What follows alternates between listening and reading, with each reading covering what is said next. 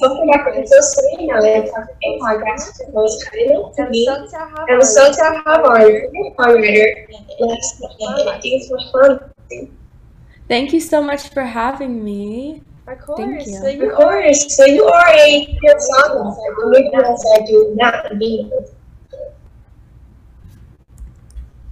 Sorry, I'm so sorry. Can you just repeat the question? It like cut out a little bit.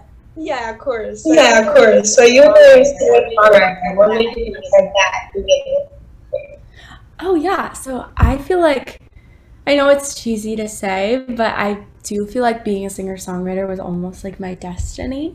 I started writing, because I started writing music before I even learned how to write on paper. Like I don't even know why I started writing. I just know that I did, and I almost feel like it was something God gave me, and once I began, I just never changed my mind. Oh my God, I love that. Like, that's what I was. I basically knew I wanted to be in it before I could talk. I didn't know the one. Now that I know. I don't know if I'm going to be in those next couple of years. So journalists, I don't know why,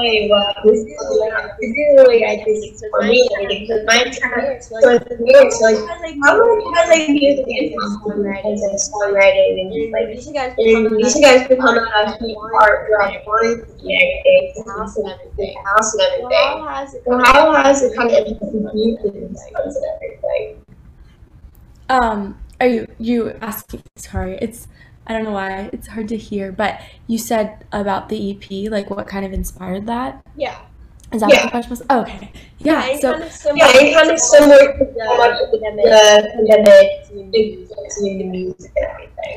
Yeah, well, the pandemic definitely greatly affected music for me, because I did this whole EP when I was like 15 years old, and I just released it, like on the 27th a couple days ago. So it definitely led to a huge delay. But I did this music and I wrote this EP when I was 15. And like I said, I just graduated high school. But when writing the EP, I was really just beginning high school. So this EP is greatly much so my teenage diary. And it details what I was going through and a lot of my relationships at the time. And I'm really grateful, and I was really grateful to make this body of work under the guidance of my good friend and co-writer Christina Trembolo, and I was lucky to jump into the music industry by her side, because she really does believe in me, and I'm really lucky to have someone like that. I also made the EP with other writers such as Lil Eddie, Hans Giraldo, David Rush, Katherine Gallagher, and producers like Jack Formaz, the 44th Floor, Embasson, all these incredible musical geniuses.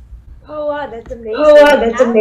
Now all the songs if you have one kind of metamorphosis. Yeah, well, there's 7 songs on the EP, and I would say all of them definitely have hold a lot of meaning to me, but right now, it probably means the most to me. I wrote the chorus of this song in my bedroom when I was really upset about a personal relationship, and then I brought the song to the studio and finished writing it with Katherine Gallagher, and the process was just incredibly cathartic and in a way kind of empowering, and it really reminded me of how much I love the craft of making music and song. I love that. What kind of inspired you to write your music? Is there anything you write about? Yeah, well, to be honest, everything kind of inspires me to write music. I write about my personal experiences and relationships. I write about what my friends are going through and experiencing. I write about stories from films or novels. I take inspiration from kind of anything I consume throughout the day. Mm-hmm. I love that. That's how I am. Movies, shows, or inspiration. That's not my thing. Are there any particular shows? Well, I guess I'm trying to think of instances when I've been inspired. Well, okay, I've recently, this is kind of cliche, but I don't know. Do you know who Colleen Hoover is? No. The novelist? No. Okay. I've always seen her somewhere. Yeah, because she has this book called It Ends With Us. Mm. And I read it and I was so, like, emotionally invested. And so I'm working on a song kind of inspired by that. Oh, this just came to me. I put out a song in January called Paradise Falls, and it's completely about the movie Up. So. That's amazing. Yeah. Oh my god, it's so scary and so good to say. Yeah. And so you had the privilege of performing California. What was that experience? Oh my goodness. Yeah. Performing at the Supergirl Pro Festival was probably one of my favorite memories, if not like my absolute favorite. I was on this huge stage with this incredible band of musicians in front of this gorgeous ocean. Everyone there was just so happy, and it was such a sweet audience to perform to.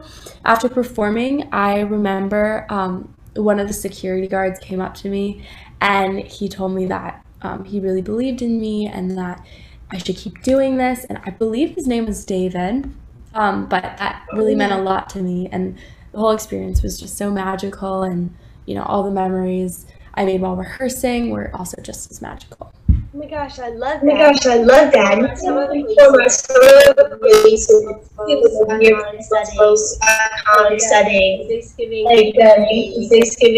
parade, music hop up, birthday gala, every big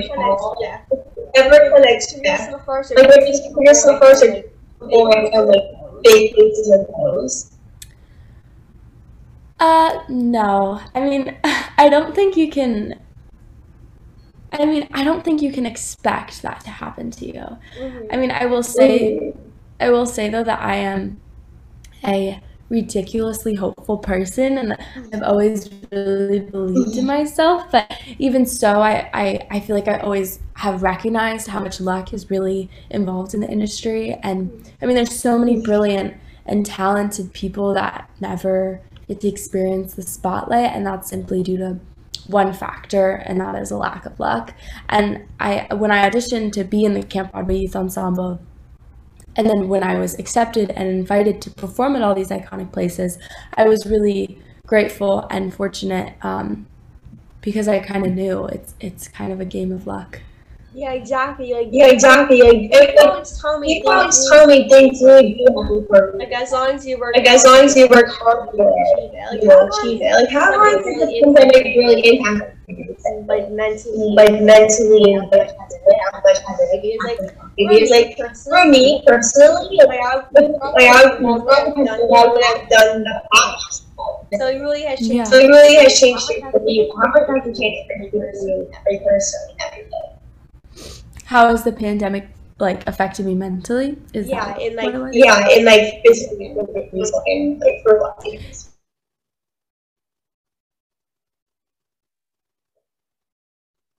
It's like connection. Okay, I think my connection's back. I'm so sorry for these technical problems. No worries. I mean, the pandemic definitely was a lot, because it felt like up until that point, I was constantly in a rehearsal or preparing for a show, and I was just constantly focused on music and constantly working. And then when that happened in March, I feel like everything, it was so extreme. It was like all at once, and then it was nothing. And that was definitely really tough. Yeah, it was really tough. But I think now coming out of the pandemic, it just makes me so much more excited, and it really showed me how much I really love this and how much I don't want to be away from it like that ever again. Yeah, exactly. For me, I was used to doing every day, going out, everyday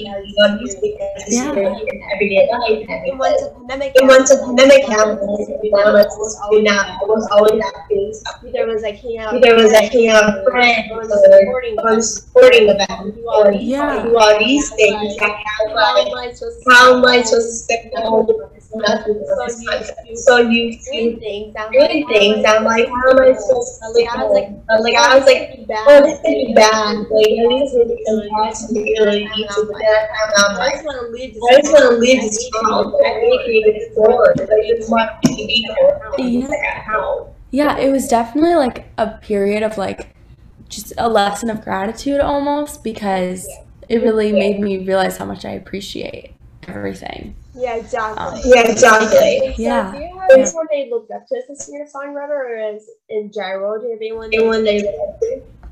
Oh, I'm so sorry. It like stopped for a minute. My connection, I think my like service is really poor.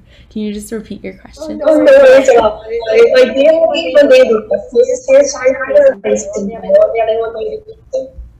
Yeah. So I look up to a lot of artists for a lot of different reasons.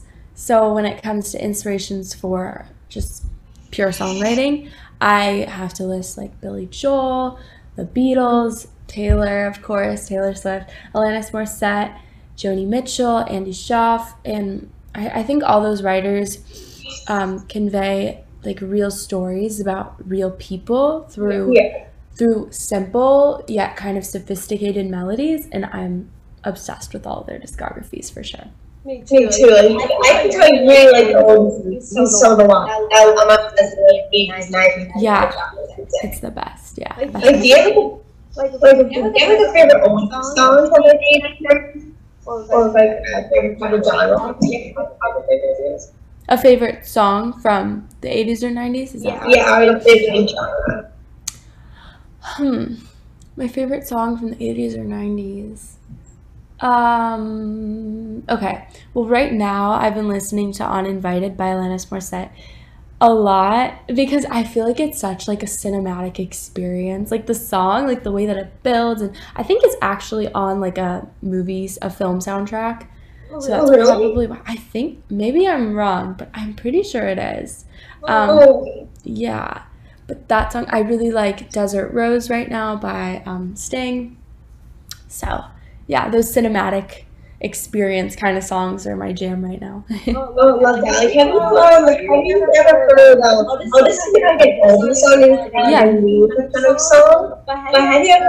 a Mary Fall from the Desert Rose song that came out this year? The Mary, what's it called? Sorry. Marry Me? Oh, the film? Marry Me? Oh, yeah. I saw that film with my mom, actually. The J-Lo film? Yeah. The film is so good. The one that the song has been Marry Me? Yeah, I think it's with Maluma, I'm pretty sure. Yeah, Maluma, yeah. Yeah, I like that song. I enjoyed that film. It was fun. Yeah, she has learned by herself before they get into by herself.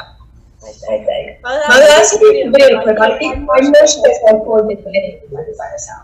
Yeah. And so, when do you love with any songwriter?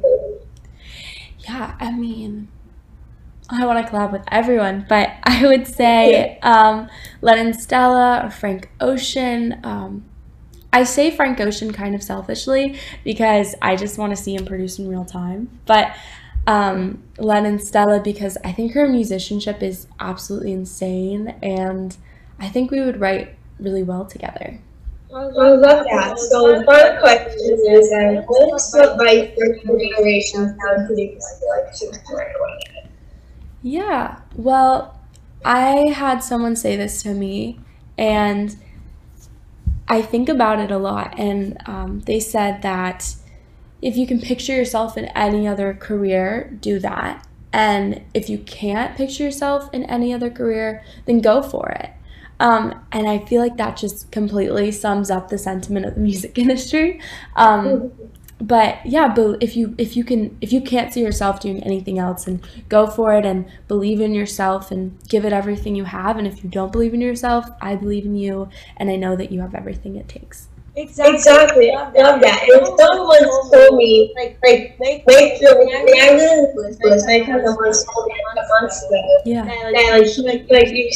said, make your bed. That's the first thing I thought. Yeah. So it's like, if we make your bed every day, that's first step.